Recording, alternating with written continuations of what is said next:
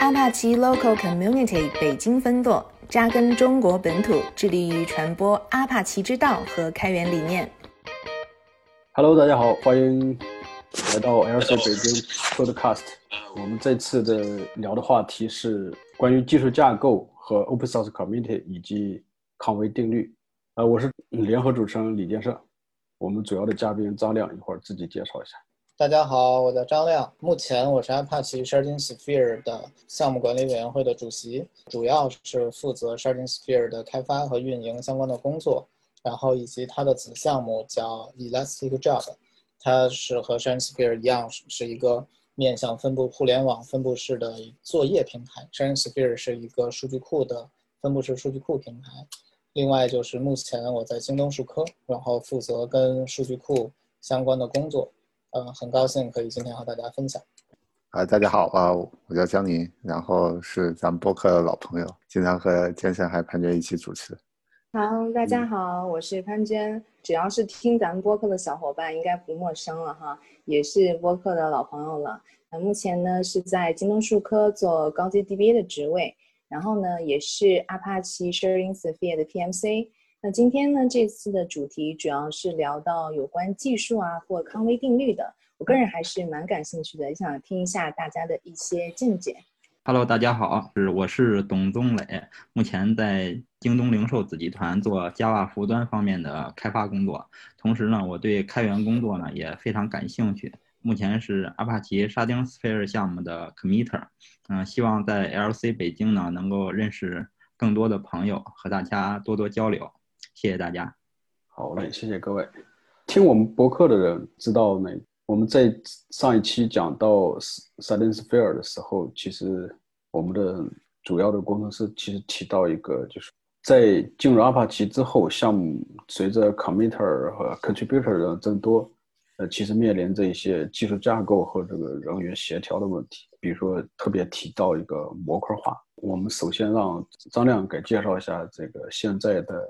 关于模块化的一些前因后果吧，给大家就就从技术或者先开个头。很高兴能去介绍相关的东西。呃，首先就是想和大家去聊一下 Sharding 在五点零，也就是我们现在即将要发布的版本，实际上会做一个极大的。调整和更新，嗯，它的背景是 Sharding Sphere 在四点 X 之前的版本，其实我们的路径是非常小的，也就是说，它是一个面向数据库分库分表的中间层。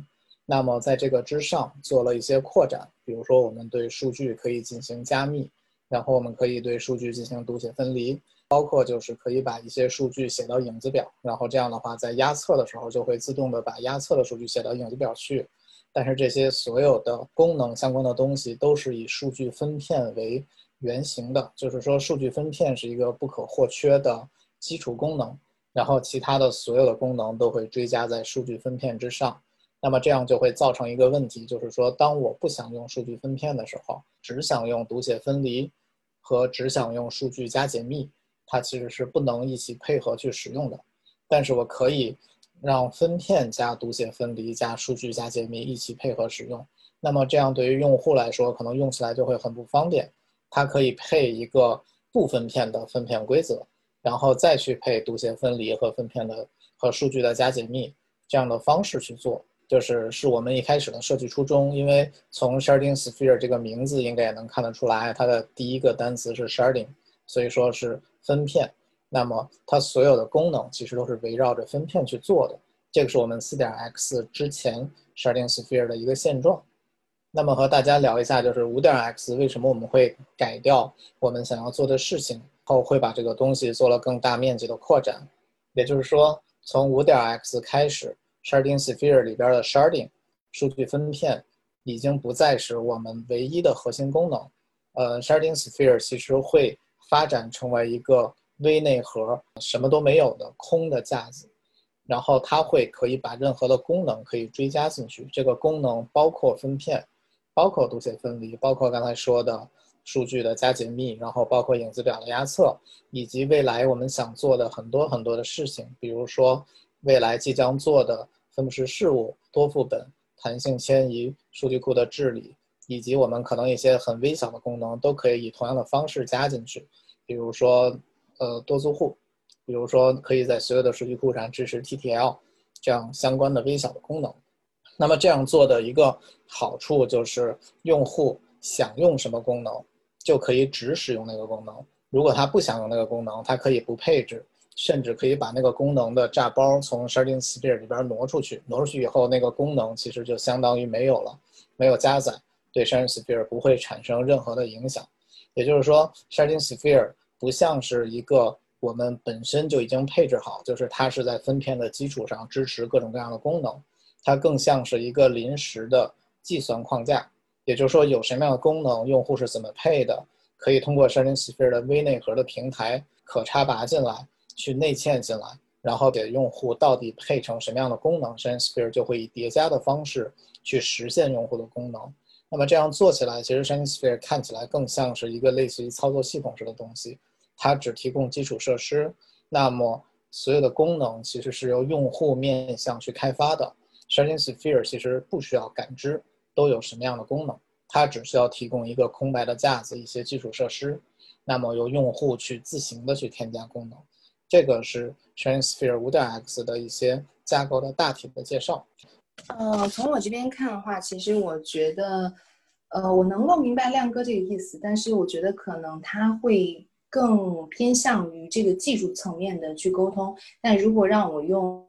几句话来总结这个东西的话，我可能觉得呢，它就像是一个积木。呃，那每一个积木它有自己的形状，比如说有这个长方形的呀、圆形的呀，或者正方形的。这些积木呢，可能就相当于是一个个的 feature，比如说分布分表的 feature，比如说脱敏的 feature，啊，比如说读写分离的 feature。现在用户面前有一大堆的这些积木，呃，它可以通过自由的组装，然后组装成一个满足他自己业务场景所需要的一个产品。所以说，S S 在五点 X 要做的事情，其实就是把它所有的东所有的 feature，呃，不是说一下子就给用户全搭好，然后你就拿这个整体的方案去用，而是说它把所有东西都拆散，让用户通过配置把这些 feature 组装起来，然后提供一个满足他场景特定场景需求的这样的一个产品。所以，呃，当我们听到这个时候，其实我觉得这个 idea 还蛮有意思的，因为它不是说给。用户提供一个巨物，呃，巨型的东西就打包给你，而是说让用户根据他的一个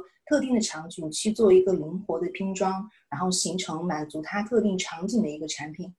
我觉得这个是我们五点 X 一个非常有意思的和吸引人的架构上的调整吧，这是我个人的一个看法。刚才听完了亮哥介绍，其实，嗯，我对这个五点 X 这个可插拔架构其实还是很期待的。但是我从一个社区参与者这个角度上来说呢，嗯，我我认为这种可插拔的架构其实对于社区的开发者来说也是非常友好的。当一个这个系统或者一个中间件它做的非常大的时候呢，每一个人都很难对其中的每一个细节有很好的把控。那么我们通过这种可插拔的架构呢，然后去对外发布这个产品，那么呃，能够对嗯很多有兴趣人呢。可能对其中的一部分内容非常感兴趣，那么我们就可以组织一部分人对，嗯，让更多的开发者呢去选择自己感兴趣的模块，然后更深入的去做研究、去开发。所以说，我认为可能这种可插拔的架构对于未来的这种社区的发展也是非常有好处的。可能这是我的一点理解。说的非常棒，很超前。呃，我再多补充两句，就是 Sharding Sphere 的可插拔架构。大致是一个什么样子的东西呢？就是首先，当用户去开发一个功能的时候，他不需要对其他的功能有任何的感知，他只要实现 Sharding Sphere 预制好的接口，然后就可以把它的功能对接进去。只要对接了接口，剩下的事情其实这个用户、这个开发者自己想去做的事情，他的自己的功能模块写的有任何的问题，不会导致 Sharding Sphere 整体出现问题。再大的问题只会在它的功能模块自身，那么这样来说，也就是说，无论它的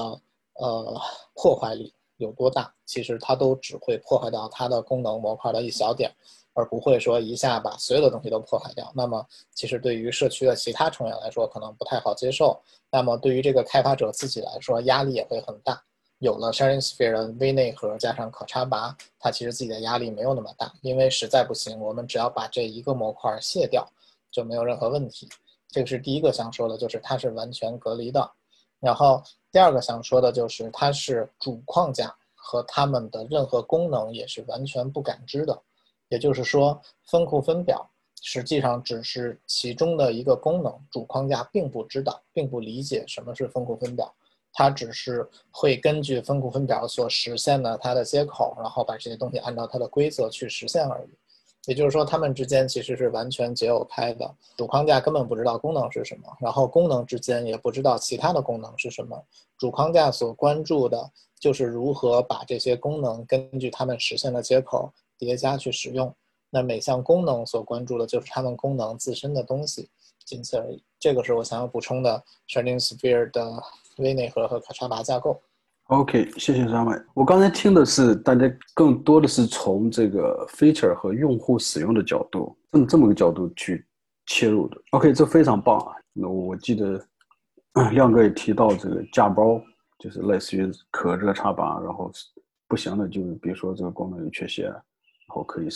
丢啊，或者是干嘛。更想是从我们这个开发者的这个，比如说我们四点叉的这个。Contributor 或者是我们的 core developer，呃，这些人啊，到五点多的这个有没有这样一个开发者的一个组织的考虑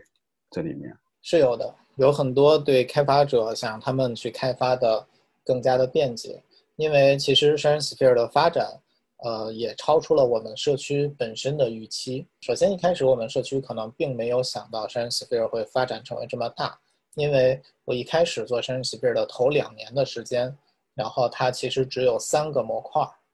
那么现在其实它已经有了超过一百个模块，那 这种发展其实是我们始料未及的。我们从来没有想过说可能在一个一到两年的时间能做一个一百个模块的巨型的项目。其实现在的 ShareSphere 的发展已经非常非常的巨大了，所以说在四点 X 用户开发者去开发。去为 ShareSphere 去提 PR 的时候，其实是非常谨慎的。然后，因为 ShareSphere 的东西非常非常多，然后我们的测试覆盖率虽然说看起来还可以，但是其实有很多隐藏的 bug 是通过测试覆盖率不能看得到的。嗯，而且测试覆盖率不等于断言覆盖率。如果有的测试没有断言，其实我们也不可能及时去发现。所以在这种情况下，其实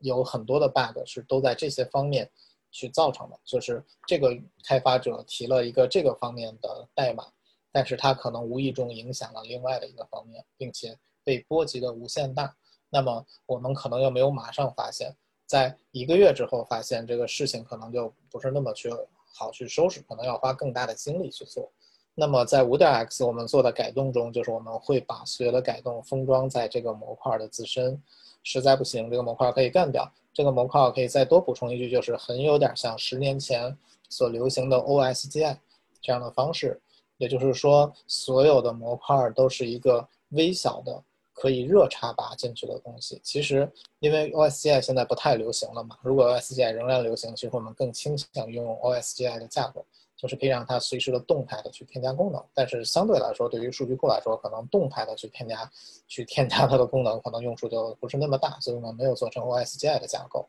但是设计的理念以及模块的划分是非常像的。那么对于开发者来说，所能最直接的感受就是，他们可能做起来会更加的惬意一点，因为他们可能不太会担心自己不熟悉的模块会被他们所影响。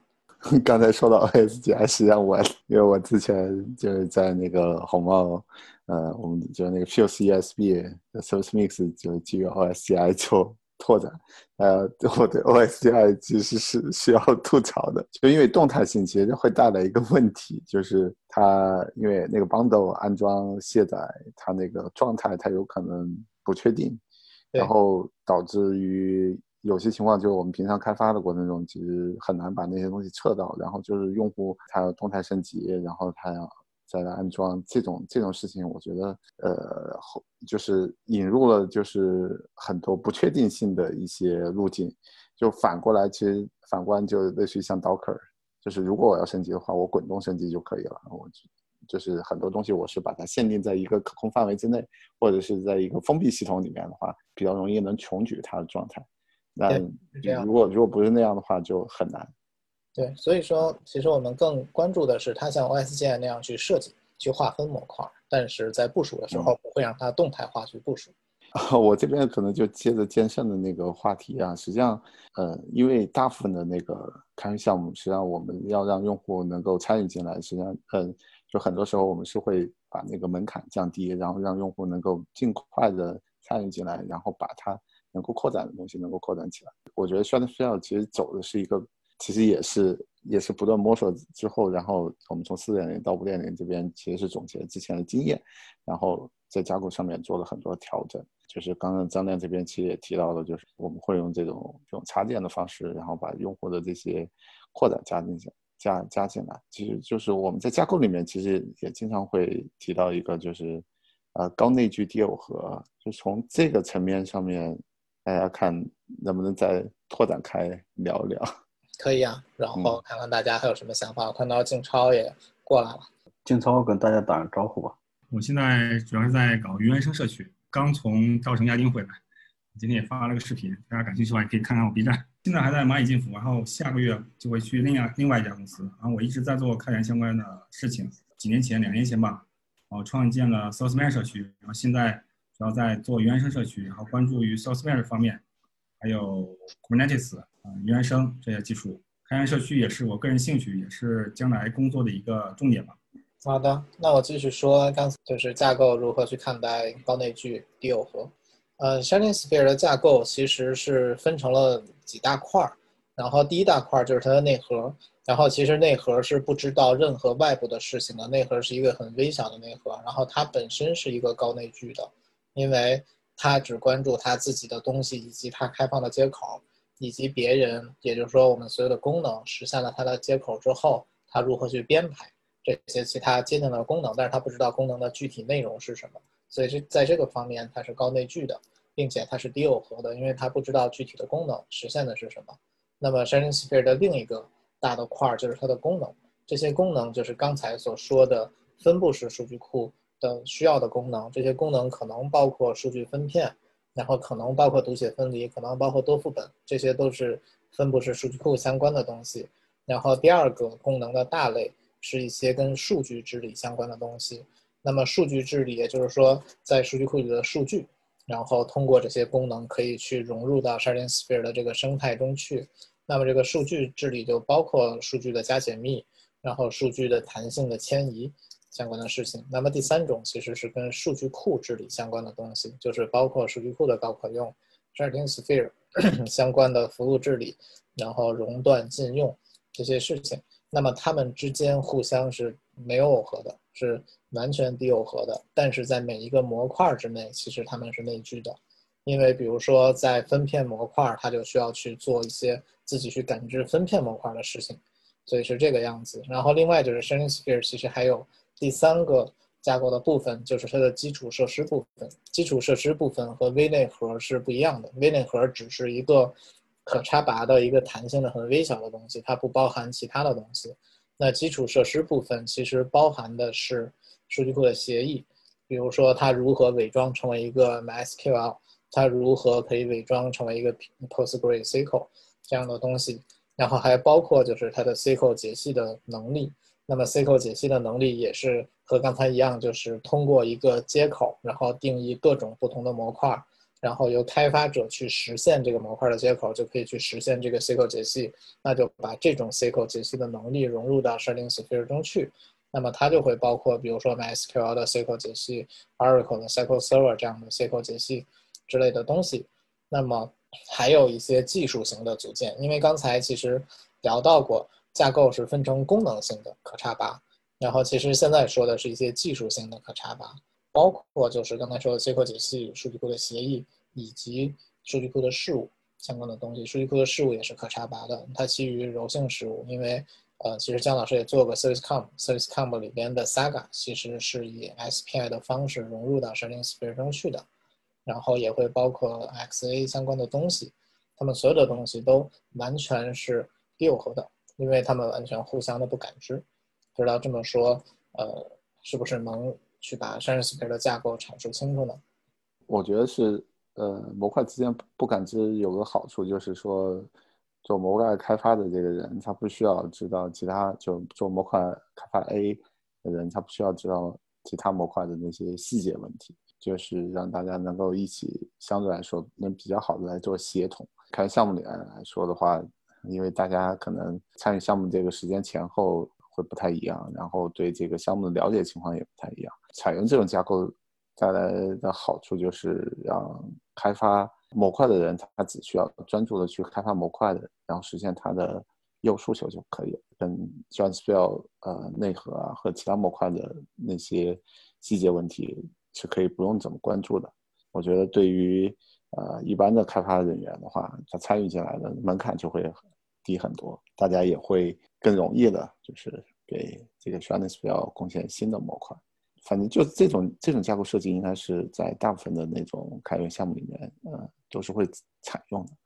是的，这个其实也是我们想去把架构设计成这样的初衷，希望能吸引更多的呃开发者来加入我们做相关的事情。呃，就是因为我们现在其实也遇到一个问题，就是包括我们要做内援，然后要让更多的项目的使用者能够参与进来，能够为这个项目做贡献，所以在那个项目的这个模块设计上面，就是就会就会首先就要让大家做这么一样的这种接偶，然后让让这个架构架构能够。呃，易于扩展，然后能够用户呃关注他呃只做他自己关注的事情。我这边其实可以举另外一个例子啊，就是 Chaos 项目的那个 Graven Lab，呃，就是那个魔法书的那个项目，实际上它是一个看那个项目健康程度的，然后有看板是可以把那个项目项目的呃运作情况都把它展示出来。然后呢，我们在做的过程中，就是它那个数据就用 Python 写的一个数据采集。呃，采集端，然后这个采集端呢，它是可以对接各种各样的这个 backend 的，但是呢，我们就是在用的过程中发现它没有对那个 Git，就是马云的那个支持，然后呢，我们就做了一个扩展，后来发现这个扩展就是要插进去会比较麻烦，就是。其实它没有做一个动态的这插件的这个 load 的这个机制，因为很多代码它是相对来说写死的。以前可能不存在这个问题，是因为它大部分的这个开发者都是 g r a m a l e 在背后做开发这个公司的这个这些人，所以他们有那个直接有各个仓的这个写的这个权限，然后他们很容易就能把代码塞进去。但对于我们来说的话，就是我们只能一个一个 TPR。然后发现这个这个问题，然后其实也在跟他们去做一些沟通，然后去推动这个架构的这个变化。回过头来，就是我觉得这真的是一个 非常 典型的一个一个场景吧。然后类似于像 K 八，其实也也存在这样的这个情况。因为我们今天的主题其实有个很重要的一个，就是叫康威定律。康威定律其实一个是上个世纪五六十年代的一名科学家。他那个研究了一些信息系统的一些技术架构，然后，然后他就对这个人员的组织架构，他发现是一个强相关关系。当然，经过这么多年，然后，呃，包括现在的 microservice 这种产生啊，逐渐的康威定律被重新提出来。那我想问的就是说，我们刚才提到技术项，就是从四点四点 x 到五点五点零之后要经过这个变化，那么能够讲一下，就是说原来的这个。我们的 community，然后我们的核心开发者，然后以及这个临时 control contributor，就是偶尔零星的，比如说像我这种去修个 types 啊，或者是加一个小的 feature 啊等等，那这样一些组织架构跟你未来的一个设想，有两个问题，就是现有的 community 开发的这个组织形式，然后第二个问题是希望在五点零之后的一个未来的一个形式，其实。是这样，就是原来的四点 X 之前，它是从一个个人产品向社区产品转型的一个阶段。也就是说，原来的 Sharing Sphere 可能更多的是我个人的印记，然后以及京东的小团队的印记所去主导的一个东西。所以说，它再复杂，它在 All in One 可能关系都不太大，因为我们几个人都坐在一起，然后随便聊一下，可能就能马上知道我们可能相互该去做什么。但是这样做其实有一个最大的问题，它的问题就是说，我们可能不能把 ShardingSphere 的范围扩得非常非常大，因为我们几个人的能力有限，精力有限，不是能力有限，是我我的伙伴们，我我的同事们其实能力都很强哈，只是我们再呃能力再强，其实精力也是有限的，不可能满足社区所有人的需求，而社区很多人的需求，实际上对于我们的主线是没有任何关系的。比如说影子表压测这个功能，其实我们公司是没有需求的，但是放在社区其实是一个很好的东西。呃，如果让社区的同学去开发，因为 Sharing Sphere 的上手难度其实是非常陡峭的，那么他们做第一是不太容易去介入，那么第二是做完了以后也不知道这个东西是不是会有问题，呃，所以说其实，在那种情况下很难去真正去加功能，因为真正的去加我们团队所不关注的功能，实际上非常困难，对于一个普通的社区的开发者来说。所以说，五点 x 为什么要变成这种架构？也就是说，我们其实已经无力去承担所有的功能，而 ShardingSphere 本身也极其复杂。那么我们必须要尝试去改变。那么改变成这种架构，最大的好处就是，可能内核端是需要有经验的，然后去参加；功能端可能就。可以让一些刚参加的同学去参加，那么他们其实渐渐的参加的时间长了以后，也会慢慢的转化成为有经验的同学，那么他们会渐渐的再去介入内核端，有点像游戏里边的打怪升级，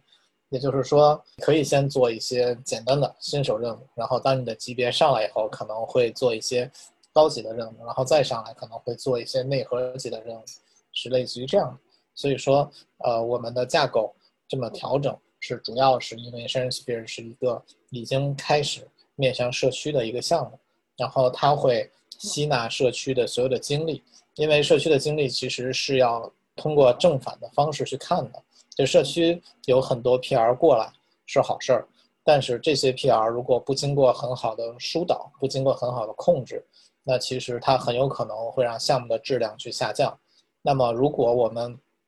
花了大量的精力去梳理社区的 PR，可能我们自己本来要去做的功能就要进度就会受到影响。那么长期以来，就是如果我们只关注社区，可能我们本身要做的事情要受到影响，因为其实我们也是社区的一部分。那我们想要做的事情，其实也是一部分社区的人想去做的事情。所以说。不如把这个东西完全开放开，让想做这一部分的社区的人，他们自己去负责这一部分。最终，我们觉得社区的人都觉得这个功能模块已经成熟了，已经稳定了，然后再去 release。那之前可能只是一个试验性的版本，就这样让它慢慢的去迭代，慢慢的去成熟。我们开放了一条这样的道路，而不是说所有的代码提过来必须是成熟稳定的，不然的话，整个 Sharing Sphere 就会受影响。这个是这个架构调整的主要的原因。技术我们已经足讲的足够多了嘛？对我我是想听一听这个，呃，比如说现在的 community 的一个角色啊，或者是一些组织形式啊，然后你期望未来是什么样子？就是从 community 这个角度，就从 community 这个角度来说，就是我们希望一些功能模块是可以由 community 自主驱动的，并且它不会影响别的功能模块。所以说，是希望社区可以有一些自驱力，然后自自己去研发他们想要去研发的东西。Transphere 永远再也不会说只去关注所谓的主线。Transphere 其实没有主线了。现在现在所有的功能都已经完全开放开，它有点像是一个操作系统，就是你想做这样的功能是可以的，你想做那样的功能也是可以的。这个功能不成熟也是可以的，因为它可能。不会在不成熟的时候 release 出去，但是它不会拒绝社区的贡献。原来的社区的贡献一股脑过来，其实对于我们几个初创者来说又惊喜，然后又苦恼。惊喜的是有很多 PR 过来，是吧？那我们当然很高兴。苦恼的是这些 PR 我们一个一个看，和我们自己去重写一遍的难度其实差不了多少。每当有 PR 过来的时候，我们的工作量就会很大。那么对于现在来说，这些 PR 过来就是，其实每一个 feature 它都有相对熟悉的人，他其实是这个 feature 的 owner，那么他愿意去看这些 PR，而这些 feature 的 owner 其实相互之间他们的工作量不会去传递，他们其实相对的轻松，可以用这样的方式去做。那其实对于社区来说，就是我们可以开开心心的去接受所有的 PR 了，这是一个最直接的转化。那那我这样去想呢，就是因为在很多的这个成熟的 community 的 open source development 里边其实有一个很重要的一点，就是类似于做什么提 proposal。那我听亮兄刚才的意思，就是说很多 PR 过来之后，这些 PR 如果是加一个重要的 feature 的话，那我们会有一个现成的这种，比如说模板啊，或者是一些非正式的或正式的规定，这就说你是要按照我们这个 proposal 过来，然后。我们的架构是这样的，一二三，你要实现什么原则？呃，我们要什么风格？这种这种有没有这样一种方式？嗯，或者坦白的说，目前还没有。那个是我们未来希望的要做的事情，因为现在的可开发平台其实也刚做完，然后还有很多地方需要去调整，所以说可能还没有精力去梳理一个 proposal 这样的东西，然后会把所有的步骤梳理出来。我们可能还得经过时间的检验，然后把这个步骤慢慢的去怎么说呢？打造好吧，这样子。那现在可能更多的还是属于一个通过 GitHub 去沟通这样的方式，因为目前其实还在初级阶段，各个社区的同学他们可以完善目前的功能，而这个完善功能的同时，其实就已经降低了我们本身呃开发团队的工作量嘛。现在其实还很少有社区的同学去主导一个新的功能，目前只有一个，就是那个影子表压测，它是完全由社区的同学去主导的。未来其实我们想要去做的事情，就是希望所有的功能都是由社区的同学去主导、去添加，然后希望功能成为成为一个库，呃，这些功能呃完全可以像应用程序像安装进来这样子。然后我们也会提供各种提交功能的开发者指南，这样相关的文档。然后，但是需要更多的沉淀才可以做到。这个是未来一到两年我们想要去做的事情。OK，那那我还是问一个可能跟开发流程相关的一些，就是我们我们过去是一个像你个人从一个或者是一个核心的团队完全的这个 open source development 这方面转的时候，就比如说。呃，它有些原则，比如说 release only 啊，release often，或者是做一些持续集成或者持续这种。我们在这方面有没有什么变化，或者是它的一个演进过程，可以介绍一下吗？这个真的是一个挺好的问题。这个其实是一直困扰我们四点 X 的一些地方，就是我们的每一次 release 可能都需要三个月以上，基本上平均时间可能是五个月左右才能 release 一次。因为每一次的 release 我们都很小心，只要改动了这里，那里一定会变。那么那里一变，可能就会有 bug，然后我们就会一直的不断的去做。它不是一个可以持续交付的。我们虽然有持续集成的工具，但是项目本身不是可持续交付的。经过了这次五点 x 的调整，我们期望未来可以很短的时间就是 release，基本上希望能一个月到两个月去做一个小的版本的迭代。呃，但是其实现在因为五点零还没有发，从四点零到五点零的转变，其实最后上一个版本应该是五月份发的，但是我们规划去做五点零是从去年十二月份就开始了，基本上花了大半年的时间，所以说目前目前来说，它应该能解决掉我们可持续发布的这样的一个痛点。那我我还有这个问题，就是说。我的这个问题是关于我们现在阿帕奇呃 s t d i n Sphere community。那 community 的，我们首先会去看它的构成嘛，比如说核心开发者，嗯，PMC，然后我们还有一些零零星星的这种，就是偶偶偶尔因为一个小功能啊，或者什么修个 bug 这样的一个一些 developer，还有就是用户提个 issue 啊，或者提个。测试的问题啊，或者是遇到的问题，还有使用过程中觉得哪儿不满足，提交一个新的。大体把这个这样一些人物组成，就是可以介绍一下，就是把包括剩下的这些活跃程度啊等等这些。这些娟儿其实可以介绍一下，因为娟儿其实离社区非常非常的近。就是刚才我提到说，呃，有一些 contributor 会提一些零散的 PR 过来，或者是有一些用户会提一些 issue 过来。呃，时间长了呢，可能最开始的那些 contributor 在逐渐的和这个 committer 进行交流过程中，他们会愿意去付出更多的时间和精力在这个社区，然后对这个社区变得更加的熟悉。那对于就作为我这边的 PMC 来说呢，可能最开始我在接触一些提一些零散的问题或者是 PR 的小伙伴，我觉得刚开始可能真的是一种 welcome，或者是。鼓励的态度，然后去对他们。因为这些人他刚进入这个社区，他其实对这个社区不太清楚，他不知道玩法是什么，呃，所以说他们在做很多事情的时候都非常的小心翼翼。然后有时候你觉得自己提这个可能英文不太好啊，或者抓不住重点啊，这样子的。所以遇到这种情况，我觉得可能最开始。其实，当因为我每天都会有整理这些艺术列表或者 PR 列表，我就会知道，哎，比如说这个人的头像我是第一次看到，那我可能刚开始真的是会有欢迎或者是鼓励他去做一些事情，呃，比如说他提了一个 PR，然后可能这个问题很多，可能我们这些 committer 来说，哎，我可能一个小时就搞定了，但对他来说可能要花很长的时间去做这个，呃，但我觉得他能够有这个。呃，勇气去提出来，那说明他还是想参与到社区当中的，所以你尽可能去给他平等的去交流，提出一些问题、一些观点，然后你给他积极的反馈，而不是像说这个 PR 放这里根本没有人看，然后三四天，那肯定人家的热情都被打消了啊，所以你要积极的去沟通，然后去鼓励，然后及时的反馈，可能对一个初学初入社区的人来说会比较友好。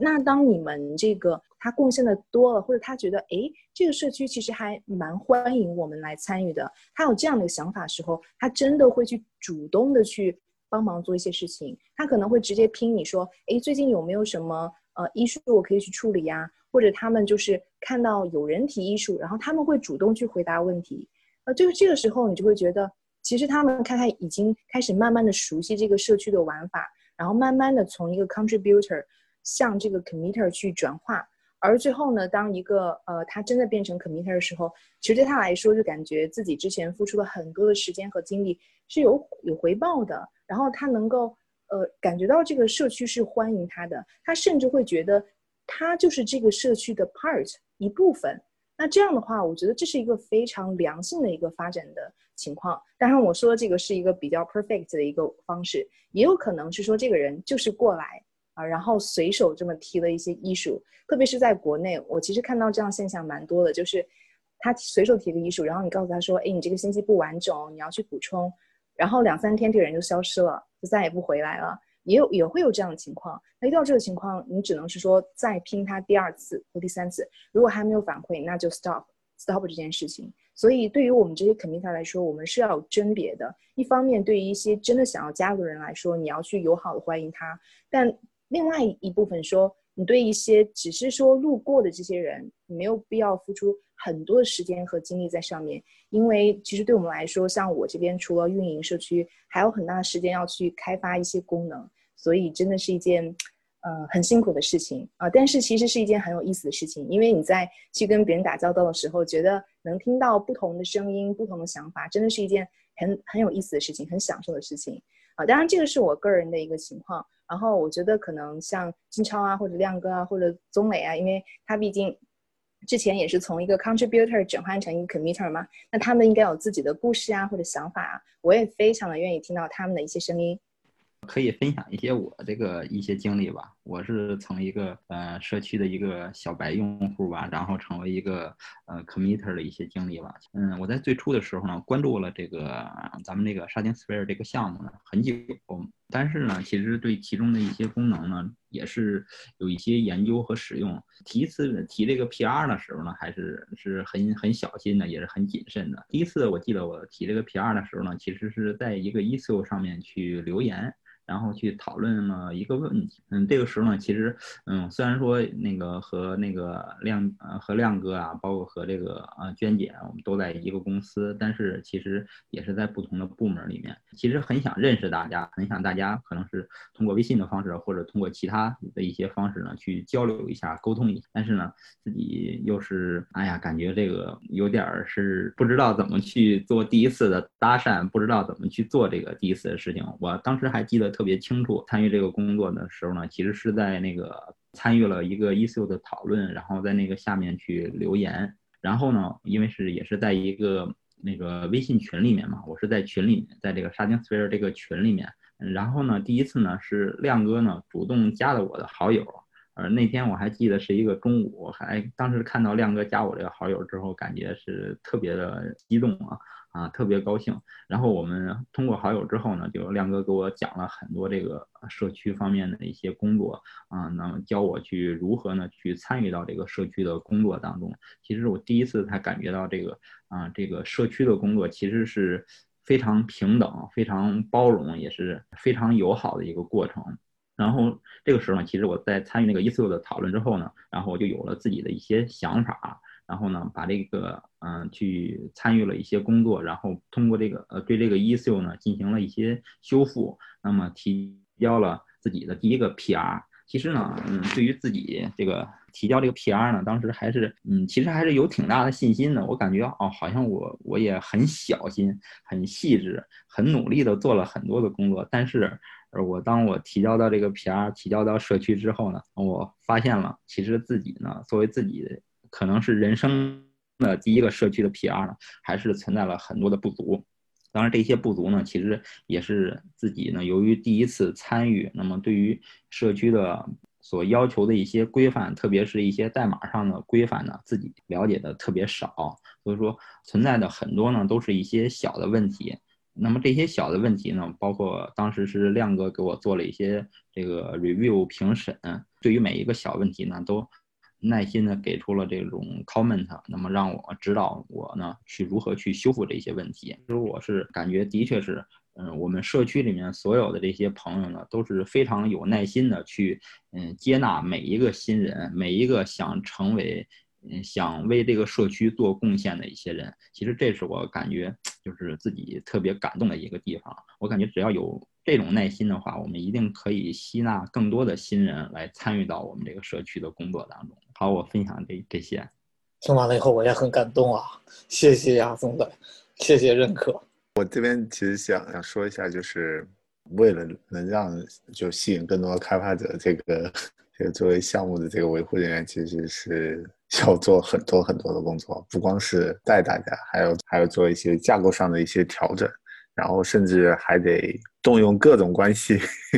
这个吸引挽留。就这部分内容可能是超出今天我们那个讨论的这个主题啊。但是换一个话下来说，就是接着那个健身的话，就是社区开源 community，就是我们其实里面的参与者的这个角色其实没有那么复杂，就是呃大部分大部分人的话，可能还是以用户的这个身份参与进来，只不过就是在使用这个软件的时候，他总会有自己的一些诉求需要表达。做得好的话呢，他可能。他可能直接就把 patch 提过来了。如果做的做的稍微呃少一点的话呢，他可能把问题提出来了。那我觉得其实正是有这种交互沟通，才能让我们就是不断的去把我们这个软件做得更好。反正回过头来看，因为因为这个张亮之前也在提，就是最最初的设计，我们可能只是为了就完成我们手上的事情。当有更多人进来之后，就是让大家更能更好的这个写作，我们必然而然会做一些架构上的一些改。这个已经成为一个呃业界的共识，所以我们也会把这个当成一个当成一个 best practice 吧，就是从架构层面上的一个 best practice。我觉得这块可能是今天呃，我觉得我这边有收获的一个很好的一个例证。然后后面的话再跟大家再进一步来沟通的话，我可能就会直接把 shining spell 的这个过程，然后再给大家说一说。希望能给大家一些，其实现在做的 Electric Job 那个社区也是以同样的方式去设计架构的，然后基本上都是因为我们组织沟通的方式都是开源，所以我们所设计出来的 系统的设计都差不太多。对对，我觉得正是因为就是有这样的，就是我们有了很多就是初步的使用者，因为使用者到开发者其实是需要。跨越很很大的，包括前面钟钟磊提到的，实际上就是你对代码的理解可能需要更更深。但是一般来说，对于开发者来说的话，他还是要解决自己平时遇到的这些问题。那只要能让他比较快的解决这些问题的话，那我觉得这样的架构就是一个好的架构。呃，如果能让他的这个 patch 又能很好的融到我们的系统中，哎，那这就是一个 很好的一个架构，就是这样让我们的这个事情能做得更高效。我觉得这可能也是今天我们这个播客想传递给大家的一个很重要的一个主题吧。我我问一个挑战性的问题啊，我们综合刚才的技术架构，然后 community 还有一些变动啊，一些演进，我们知道这在四点叉的时候，或者是四点叉往前的时候，我们主要是靠这呃京东数科啊，或者是那个呃亮兄自个儿的这种激励。那么在接下来，或者是我们在过去的一个从从阿帕奇孵化这这样一个过程中，那越来越多的这 community 成员进来之之后，你们实现了哪些的激励激励的这种手段啊？就是内在的激励，或者是外在的激励，以及等等，或者是在未来，你你会打算怎么做？这个问题确实很有挑战性。呃，首先可能想先更正一下，就是呃，我们其实是三点 X。由京东数科内部团队主导的非常非常多，然后也不光是我一个人，我们团队的所有的成，然后尤其是 G R，其实做的东西非常非常的多。嗯，从四点 X 开始，其实社区就已经占了很大很大的比重，因为我们三点 X 实际上是没有进入阿帕奇孵化器之前，那么四点 X 是一个完全的阿帕奇孵化器版本，所以说从那个时候，社区就已经进来了很多很多的声音。然后呢，我们之所以会调整这个架构，就是因为那个时候做这个东西觉得可能越来越重，越来越慢，然后所以做了这样的调整。呃，那回到正题，就是未来可能会给什么样的奖励机制？这个其实可能会和开源的本身非常非常的相关吧。因为再怎么说，我们也是在做一个阿帕奇的项目嘛。呃，也就是说，我们把架构。调整成为让更多的贡献者可以去贡献代码，这个就是对大家最好的奖励。贡献者其实他的贡献是在公开的平台上永远存在的，是属于他个人的。那么这个其实就是对他最好的奖励机制。那么对于我们来说，他们想贡献却找不到门路，那这个是很痛苦的一件事情，对吧？那么所以对于我们来说，就是让他们可以更轻松一些的去贡献，那这个就是一个最好的奖励，因为。他们的贡献都会永远的留存到北极，对不对？那 既然这样的话，那我们就愿意帮他们去开放这么一扇门，让他们越来越多的贡献。那么当他们的贡献越来越多之后，他们就会逐渐的成为阿帕奇官方的 committer，更多的贡献者，更多的 committer 的贡献可能就会成为项目管管理委员会的成员。所以说，这些其实是我们给他们的第一个能做到的奖励的地方。也就是说，我们就是。官方的传统的正统的阿帕奇项目，那么阿帕奇社区给他们什么样的奖励，我们就把这个奖励发放给他们，这个是第一点。那么第二点，可以去给社区的人员所带来的奖励，就是我们把 ShardingSphere 做好。那么 ShardingSphere 做好之后，其实更多的人去使用它，那么开发者其实就会。产生更大的价值，因为它比一般的使用者更了解 Sharing Sphere。这样的话，其实他可能就会在他的职业生涯中会得到更多的机会，会有更多的高光的时刻。也就是说，我们一同把这个项目做好，对每一个项目参与的人来说，都是一个巨大的奖励。OK，谢谢。我我刚才提到一个，就是说，在过去的从三点 X 到四点 X 这一个发展阶段。在一些激励方面做过什么样一些？比如说，那个遇到过什么样的挑战？嗯，据我所知，好像有超过一半的 committer 都换了更好的工作。这个呃，因为确实 s h a n s p h e r e 做的时间不短了，然后在这之间，其实有不少的同学其实也都换了工作。我了解到了，他们换的应该都还是不错的，比原来的工作要好。我不知道 s h a n s p h e r e 是不是起到了决定性的作用，但是。嗯，至少他们在社区，或者说我们在社区，应该学会了沟通，学会了协作，然后学会了更好的、更标准的一些运作的方式，比如说代码的规范、发布的规范，然后做事情的规范，这些其实都是一些呃潜在的价值。比如说做过一次 Apache Release 和没有做过 Apache Release 绝对是有质的区别，因为 Apache Release 其实应该是我见到的比较复杂的 Release 的流程。那么，Shining Sphere 的社区里边其实已经很多人做过 Apache 有意思了，因为我们已经发了应该六个版本了吧？六个版本其实应该是由五个不同的人做的，嗯，这些都能给他们带来很多的经验。这些经验其实是社区给他们最好的奖励，这些其实是比物质奖励所会更好的。然后除了荣誉之外，其实就是经验。那么荣誉加经验能给他们带来信心的提升。这些都是对一个工程师职业生涯所带来的钱所不能带来的奖励。那么有了这些东西，其实他的收入可能自然而然的就会增加，因为他的阅历提升了，他的能力提升了。看看大家有什么想要补充的吗？这个我觉得姜老师可能能说的更多，因为你在阿帕奇的时间最长。被点名了，这 其实这块的话，我觉得就是做开源，其实是给你让你是开了一扇门，然后让你有一话语，你思考问题的那个角。方向和角度会跟原来会有一个很大的一个不同，而且我觉得你个人的这个成就和你参与的这个项目关系可能就会越来越密切啊。还有同时你在社区上面得到的这个认可，我觉得可能会比你在公司单独得到这个认可可能会更持久一些。然后我觉得这个内在的这个驱动力可能会更强。然后现在的话呢，就是因为我现在也在做。做内源相关的事情啊，这可能之前没有跟大家说的太多，因为这也是最近的一个方向的一个转变。其实我们就是把开源的一些呃理念方法，然后帮到企业内部来。其实核心的一个目的是为了让更多人能够在一起来协作，然后提升我们的这个效率。但回过头来看的话呢，就是我们既然能跟公司外的这个同呃就是同仁一起能很好的这个协同的话，其实让你能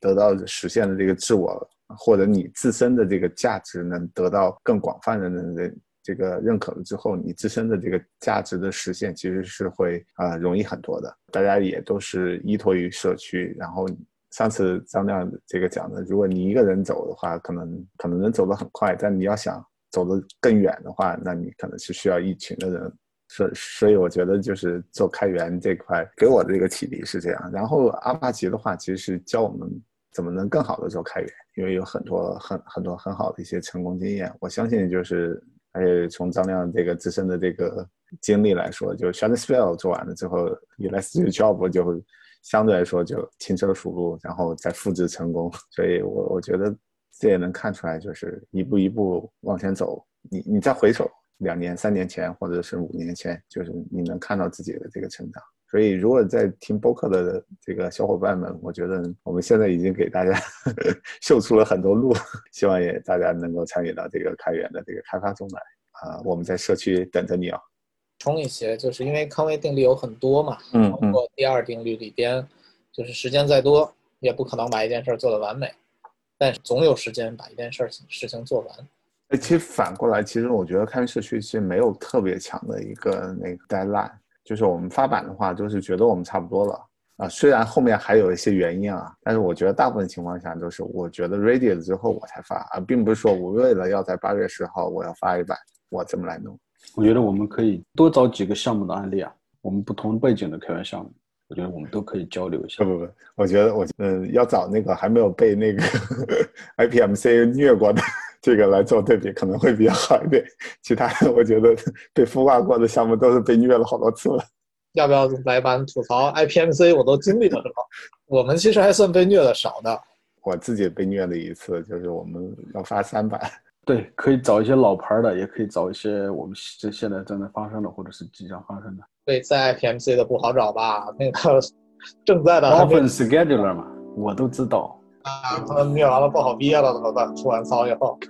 没事没事没事。OK，谢谢亮兄，非常非常精彩的一期啊，这个这个非常非常棒。是我们下次再见。我们的小伙伴有什么好好的建议、好的问题？ALC 北京普通话播客非常需要热爱开源、认同阿帕奇之道的同仁参与，欢迎给我们留言提供建议或询问嘉宾问题。我们一定会认真的答复。